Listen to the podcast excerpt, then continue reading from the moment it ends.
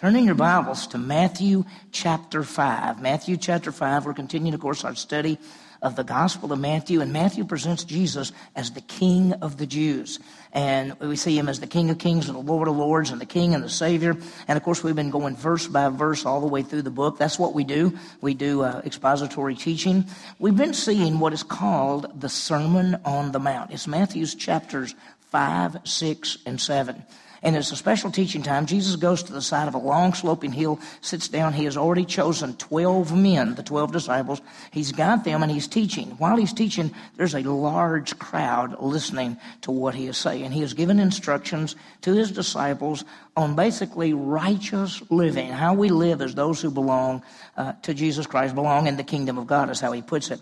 The, the, the outline or the study for the Sermon on the Mount could be divided into two big parts. The, the first is the subjects and the character, and then the second is the platform of the king. And let me just show you the outline. I don't want you to worry about it. It's too small to really get into. But the first part he talks about, the, this is the Beatitudes, where he talks about what we're like.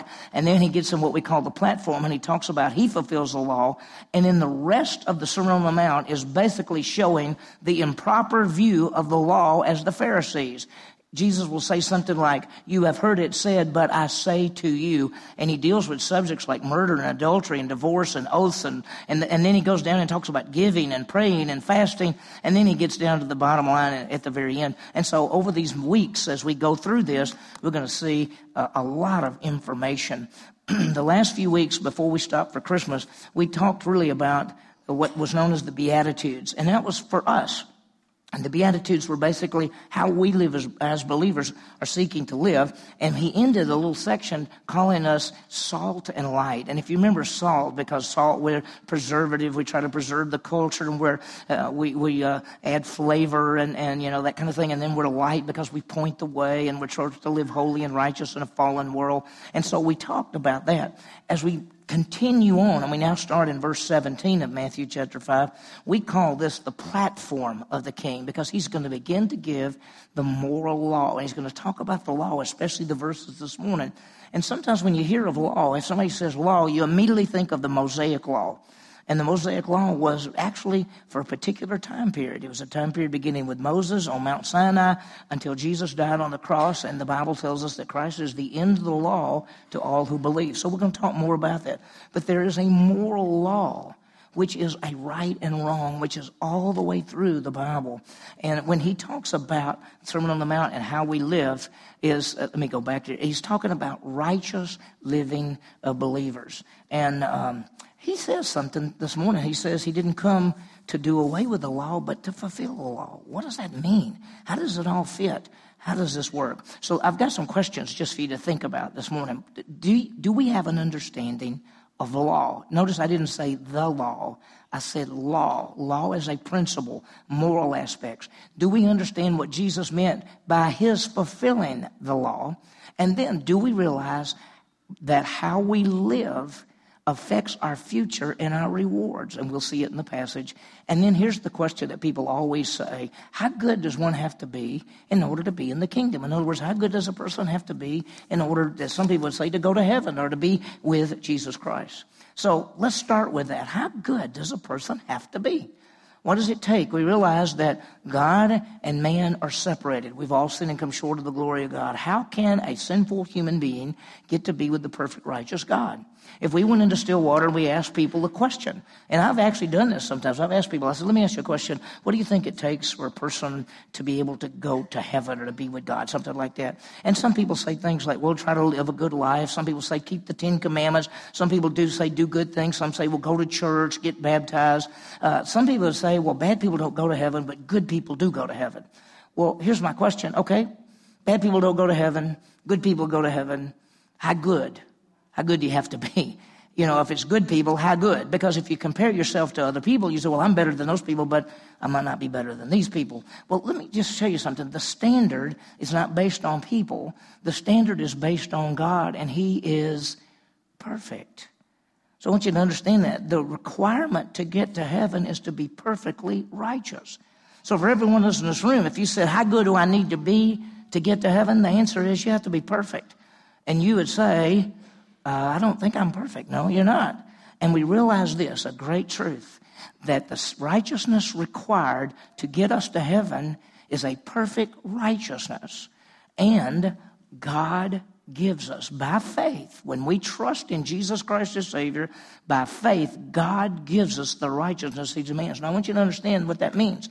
That means the moment you trust in Jesus Christ as Savior, Romans four five says, the one who does not work but believes in Him who justifies the ungodly, his faith is credited for righteousness. When you put your faith in Jesus Christ to give you eternal life, God gives you His righteousness. So if you know Jesus Christ as Savior, and if I said to you, all of you who know Christ as Savior, are you perfectly righteous?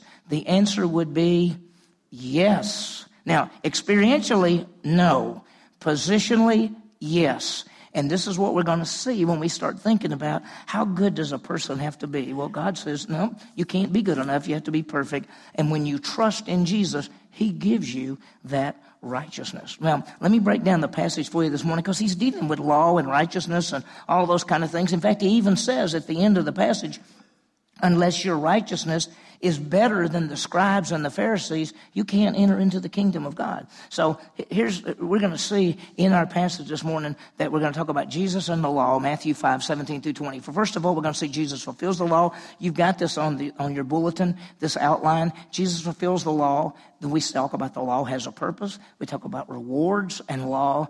And then we talk about righteousness required. And so when we look at this, it's, it's hard. And let me, I told told you as we went through the, the sermon, the uh, to the Gospel of Matthew, there are three really hard places. The, the Sermon on the Mount, chapters five, six, and seven are hard.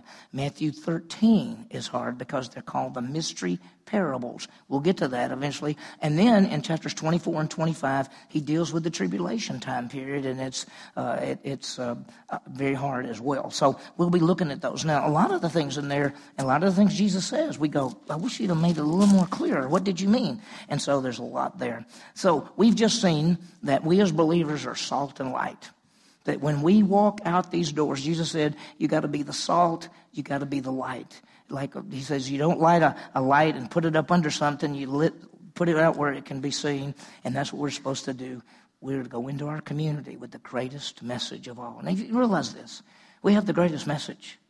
You don't need to be confused about it. The message is very simple. Jesus Christ died and rose again, paying for sin, conquering death, and offers a gift. The gift is eternal life. People trust in Jesus to get eternal life. He gives us eternal life by faith, so we get to go tell people that. So Jesus is, is here, and he's he's he's talking to his to his disciples, and he raises a question. Verse seventeen says, "Do not think that I came to abolish the law of the prophets. I did not come to abolish, but fulfill." Now, why would he even start with that? Because there was a question. If you remember Jesus, he did all kind of things. And he did things different than everybody else. And the religious leaders wore the long robes, and they sat in the right seats, and they had the right thing and everything. And Jesus went and he messed around with people, and he, he sat down with people who, who the religious leaders would say, oh, you don't want to deal with those people. Those called are sinners. They're bad people. Jesus didn't wash his hands in the way that the religious leaders washed their hands. He didn't keep all the traditions. He kept the word of God perfectly, but not the traditions. And so rumor was that Jesus was Was, was ignoring the Mosaic law. And religious leaders said Jesus was ignoring the law, that Jesus wasn't keeping the law because he ate with sinners and he didn't, he, he, did, he didn't do their things. Jesus never violated the word of God, but he often violated the traditions of men. I mean, I want to just show you how silly some of the traditions were. Jewish Jewish people, you've heard me say this before, but as you know, on, on the Sabbath day, work six days, rest on the seventh. First day of the week is Sunday. The Sabbath day is Saturday. They were to rest on the Sabbath day, and they weren't supposed to do any work. Well, what if dirt got on you? What if mud got on you? The Pharisees had it written down that if mud got on you, you could wait for it to dry, and then you could hit three times, and that's all you could hit. And if you didn't get the mud off, you didn't get the mud off. They had all kind of stupid rules that they made up to keep people in check. That's why Jesus said that the Sabbath was made for man, not man for the Sabbath. And so Jesus violated their rules all the time. Not the Bible, but their rules. So they were telling people that Jesus was going to try to do away with the law. So notice what he says. Do not think that I came to abolish the law or the prophets. I did not come to abolish it, but to fulfill it. He says, I didn't come to abolish it, which means to nullify it, to do away with it, but to fulfill it. Now, when he talks about law, he's really talking about, uh, Jesus came to fulfill law. He's talking about the moral law of God, because he actually did away eventually with the Mosaic law. Because we're not under the Mosaic law anymore, we never have been. But I want to show you something about law. There are three aspects of law. There's the moral law, which was the commandments of right and wrong. There was the ceremonial law, which the Jewish people did, which dealing with all their sacrifices and what animal to bring and all those things. And then they had ordinances, which is what food they could eat, what clothes they could wear, all of those kind of things.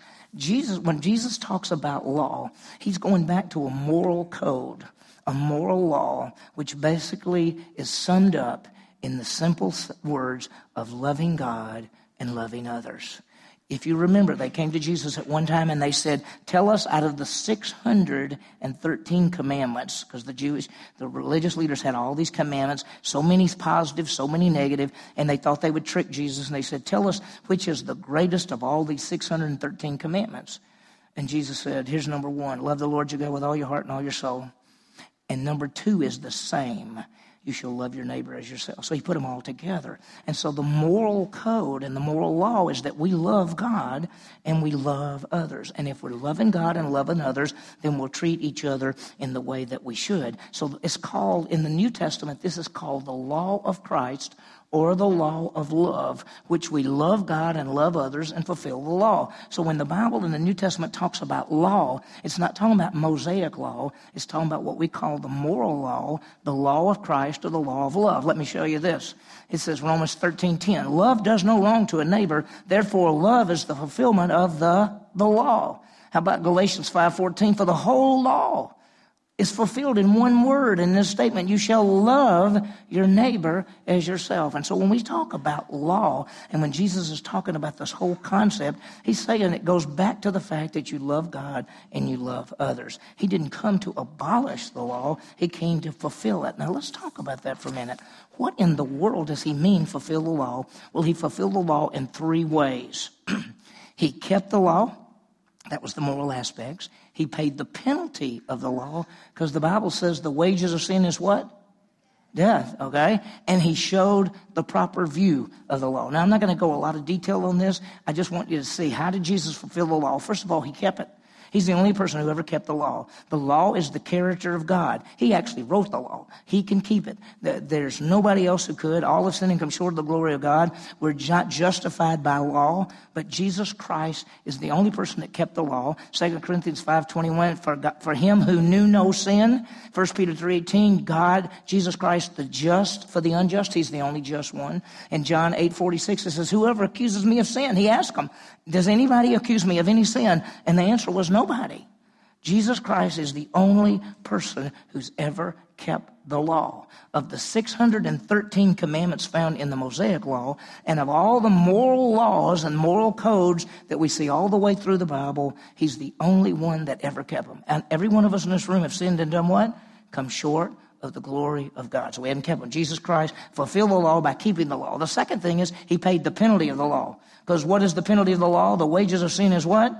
Death. And what did Jesus do? In Romans five eight, Jesus Christ, God demanded, commended his love toward us, so while we were yet sinners, Christ died for us. He came and paid the penalty of the law. You understand that the crucifixion of Jesus Christ was not just some Roman government killing someone. It was Jesus Christ being our substitute, dying in our place on the cross to pay for our sins. In Titus two, it talks about that he gave himself for us. First Peter three eighteen, he died for our sins once for all. So I want you to understand that not only did Jesus keep the law by obeying it perfectly, he paid the penalty. The only person that never had to pay the penalty of the law paid the penalty of the law. Because all of us should have paid it, because the wages of sin is death. But he died in our place. The third thing, he showed the proper view of the law. Now, you understand that the religious leaders saw the law as external. They would say, don't do this, don't do this, don't do this, don't knock this off, make sure you wash your hands a certain way, do this, do this, do this. They thought law was all external. They never saw internal. We're going to see in the Sermon on the Mount, Jesus said, You've heard it said, you shall not murder. But I say, don't be angry. He says, you've heard that it says not to commit adultery, but I say, don't lust. Because he's going to get to the internal part. The, out, the religious leaders always looked at the outward part of the law.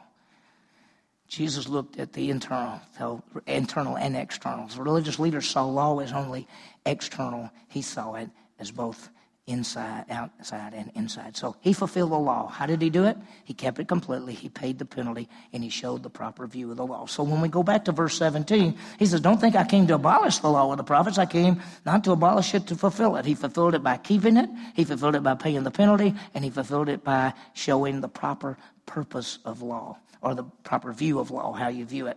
The second thing is going to be dealing with the purpose. Law has a purpose. Look at verse eighteen. For truly I say to you, until heaven and earth passes away, not the smallest letter or stroke shall pass from the law until it is accomplished. There is an accomplishment of the law. The law has to do what it's supposed to do. You may be surprised by this, because most people think law is to show you how to live. Law is not to show you how to live, because you can't keep the law. If you looked at the Mosaic Law and the six hundred thirteen commandments, if you saw those, you can't keep those. Now, I want you to notice what he says. He says, I truly say to you, until heaven and earth pass away, not even the smallest letter or stroke shall pass from the law until it's accomplished. He says, it's got to all be accomplished. Well, I want to raise some questions. When will heaven and earth pass away? What does he mean, letter or stroke? Because he says, the smallest letter or the smallest stroke. And then what is the purpose? What will be accomplished by the law? And then it'll be passed away. So what are those three things? Well, let's start with this. When will heavens and earth pass away? Well, we know there's going to come a time. First of all, Jesus is going to come get us. There's going to be a seven-year tribulation on the earth. Jesus is going to come back as the King of Kings and Lord of Lords. He's going to rule for a thousand years. At the end of the thousand years, there will be what they call the Great White Throne Judgment. And after that, he'll make a new heavens and a new earth. That's Revelation chapters twenty-one and twenty-two. A new heaven and a new earth. That's when, because he says, uh, until the heaven and the earth pass away. Well, the heaven and the earth is going to pass away. If you remember the slide, I've showed you this before. That's as Jesus dying on the cross, paying for sin, rising again. We're in the church age now. The next event is the rapture. Jesus is going to come get us, take us off the face of the earth. There'll be a time period on the earth called the seven years, called the tribulation. Jesus Christ comes as the King of Kings and the Lord of Lords, sets up a kingdom and rules for a thousand years. At the end of the thousand years will be what's called the Great White Throne Judgment, and then there's eternity. But eternity starts in Revelation chapters twenty-one and twenty-two, and he makes a new heavens and a new earth, and this heavens and earth will pass away. So when Jesus says, until the heavens and earth pass away, not the smallest stroke or letter will pass from the law, there's going to come a time when this earth passes away, and that's when we go into the eternal state. The second question is, what does he mean by this letter or stroke? Well, Hebrew is a unique language, and when I had it, I, I thought I'd never be able to make it because I have dyslexia. I liked Greek. I, I could read Greek easier because the letters look like letters, but in Hebrew they don't look like letters. And I did okay in it, but the, there's there's a, a, a little letter called a yod, and it looks like an apostrophe, and it's little bitty. And then, that's the one he says right here, for not until the smallest letter, that's called a yod, little bitty, and then he says, or stroke. If you know what an O looks like, and then if we make a Q, we put a little bitty line on it at the bottom to make it look like a Q. In Hebrew, they take a letter, and it, an R looks like this, but a D puts a little bitty thing on the end, and it makes a D. That's what he's talking about. He's saying every aspect, every letter, every purpose of the Bible is going to come to pass. Just what God says. Just like we showed that, those slides a while ago, one of these days Jesus is going to come get you. One of these days there's going to be a tribulation. One of these days he's coming back as the king. One of these days he's going to rule for a thousand years. One of these days there'll be a great white throne judgment. One of these days there'll be a new heavens and a new earth. Why? Because every truth and every principle and everything the Bible says will come to pass. The third thing is what, what, is, the, what is the purpose of the law? What will be accomplished?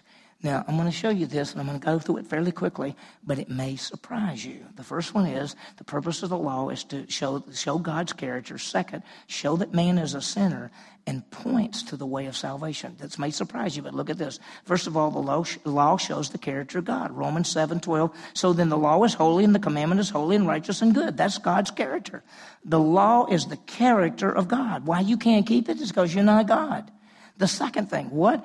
That shows the law's purpose is to show that we're sinners. Romans three twenty, because the works of the law, no flesh could be ever justified in his sight, for through the law comes the knowledge of sin.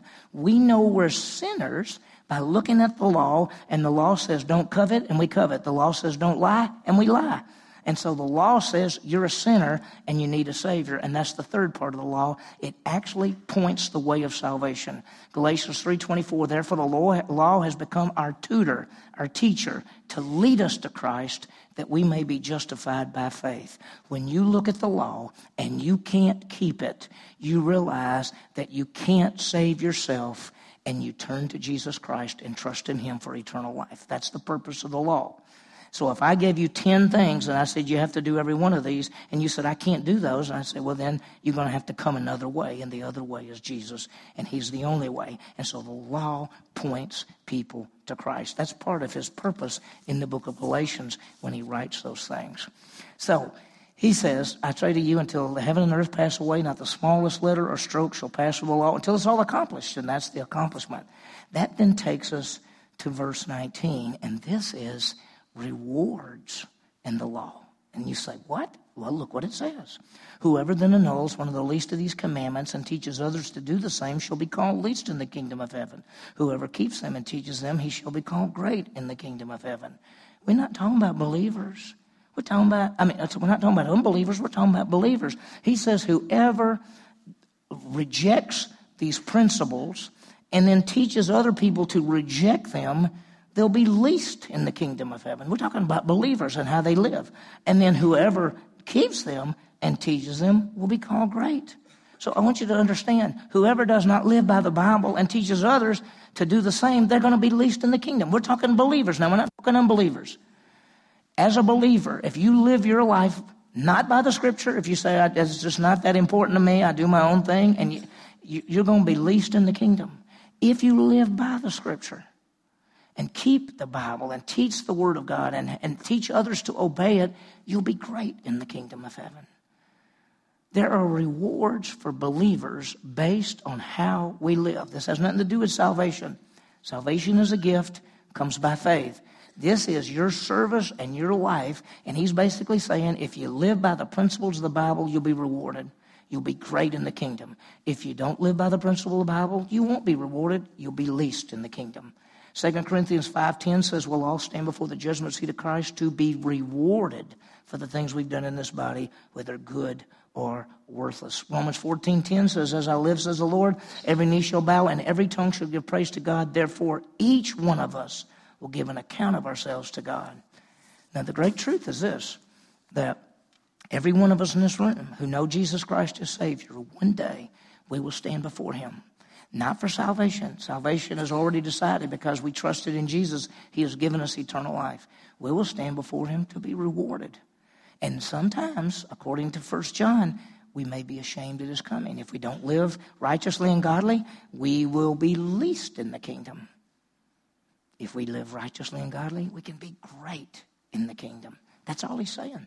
It's very hard, because some people want to make it say something else, but it just plainly says, uh, this is believers, and if you live righteously, you're great in the kingdom. If you don't live righteously and teach others not to live righteously, you will be, you'll be least in the kingdom. That takes us to the last statement, and this last statement shocked everybody that was listening. He says this, for I say to you, unless your righteousness surpasses, your righteousness is greater than that of the scribes and Pharisees, you will not enter the kingdom of heaven. To enter the kingdom of heaven is to have eternal life. To enter the kingdom of heaven is be saved. That's how we'd put it. He says, unless your righteousness is greater than that of the scribes and the Pharisees. Now, th- this is pretty hard, because uh, the righteousness, we're talking about the righteousness required. We've already said we have to be perfectly righteous. Well, he makes a statement in front of all these people, and it says that righteousness has got to be greater than the religious leaders. Let me let you understand something. In that day and time, there were people called sinners. They were sinners. They they they lived badly. They did a lot of bad things. They they did evil things. Then there were people who were just called pe- basically just people. They just lived, and they weren't very religious. They didn't do bad things. They just didn't do anything. And then there were what they call the righteous, uh, the, the the religious type leaders, and everybody looked at them and said, "Now these are the people we need to to be like." Because they would go into the synagogue, and they had the best seats in the synagogue, and they would teach and read, and they knew all of the laws, and they had these long flowing robes, and when they gave money, they made sure everybody knew they gave money, and they, they fasted, and they did all these things. And they weren't believers, but they looked righteous because they kept all the rules. And then there were people who were actually called righteous people. There were people like Zacharias and people like John the Baptist and people like Peter and Paul. They were righteous because they believed in Jesus Christ and they got his righteousness. So when Jesus says, your righteousness must be greater than the scribes and the Pharisees, the average person would say, well, we can't be that good. I mean, they keep all the laws. They go to all the good stuff. They, they're the, they're the righteous ones. We're, we're kind of sinners. We're kind of messed up. And when Jesus said that, some of them said, well, how, how can anybody be better than the scribes and the Pharisees? Well, how can you be better than the scribes and the Pharisees? Because the righteousness of the scribes and the Pharisees won't save you.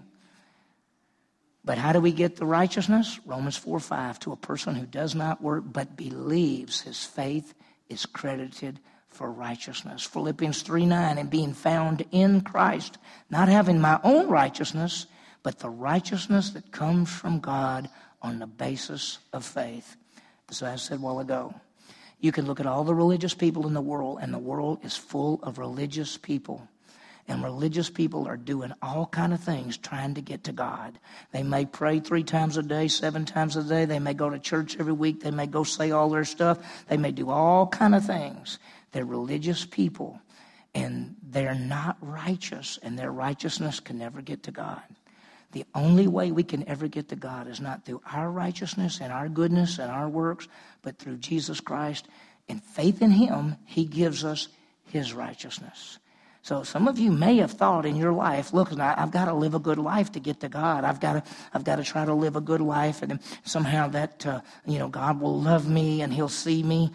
You know my story. I never went to church. Went to church once when I was six and once when I was twelve. And when I went off to college, if you said to me, you think you're going to heaven? I said, I think I am. And if you said, why do you think you're going? I said, well, because when you stand before God, there's this big scale, and here's all the bad, and here's all the good, and you just want to make sure you've got more good, that, you know, more good than bad on the scale, and you've got more good than bad, so God will say, well, you did more good than bad, you get to go to heaven. That's what I actually thought. There are a lot of people who think the same thing. They'll just think, as long as you try to live a good life, God will love you and you'll be okay. You don't have to live a good life. You have to live a perfect life. And we can't live a perfect life. So Jesus Christ came and died for us, paid for our sins, and offers us the gift of eternal life, and he will give to us the righteousness he demands.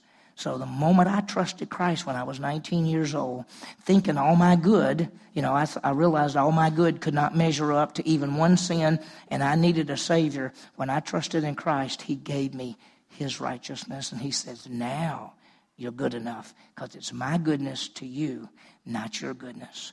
So I hope and pray that every one of you in this room, you're not trying to depend on your goodness to get to God, because you can't be good enough. In fact, it has to surpass those of the scribes and Pharisees, and they weren't good enough. The only way you can have eternal life and have the righteousness God demands is by faith in Jesus Christ. Isn't that the greatest thing in his gift? It's grace. It's not your works. It's not your goodness. I remember the night that I understood it, I thought, well, I don't have to work anymore. And I didn't mean it in a bad way. I meant I don't have to work to try to be good enough to get to God. I didn't know I could never be good enough. But he gave me his righteousness by faith. So we see Jesus talking about the law, and he says, listen, I came to fulfill the law. He paid the penalty. He showed the purpose. The law will not end until it's done everything. It shows the character of God and shows man's sin and points to the Messiah. And how we live is going to determine our rewards, and righteousness does not come by works, but comes by faith. So let me give you some applications. First of all, let's understand law.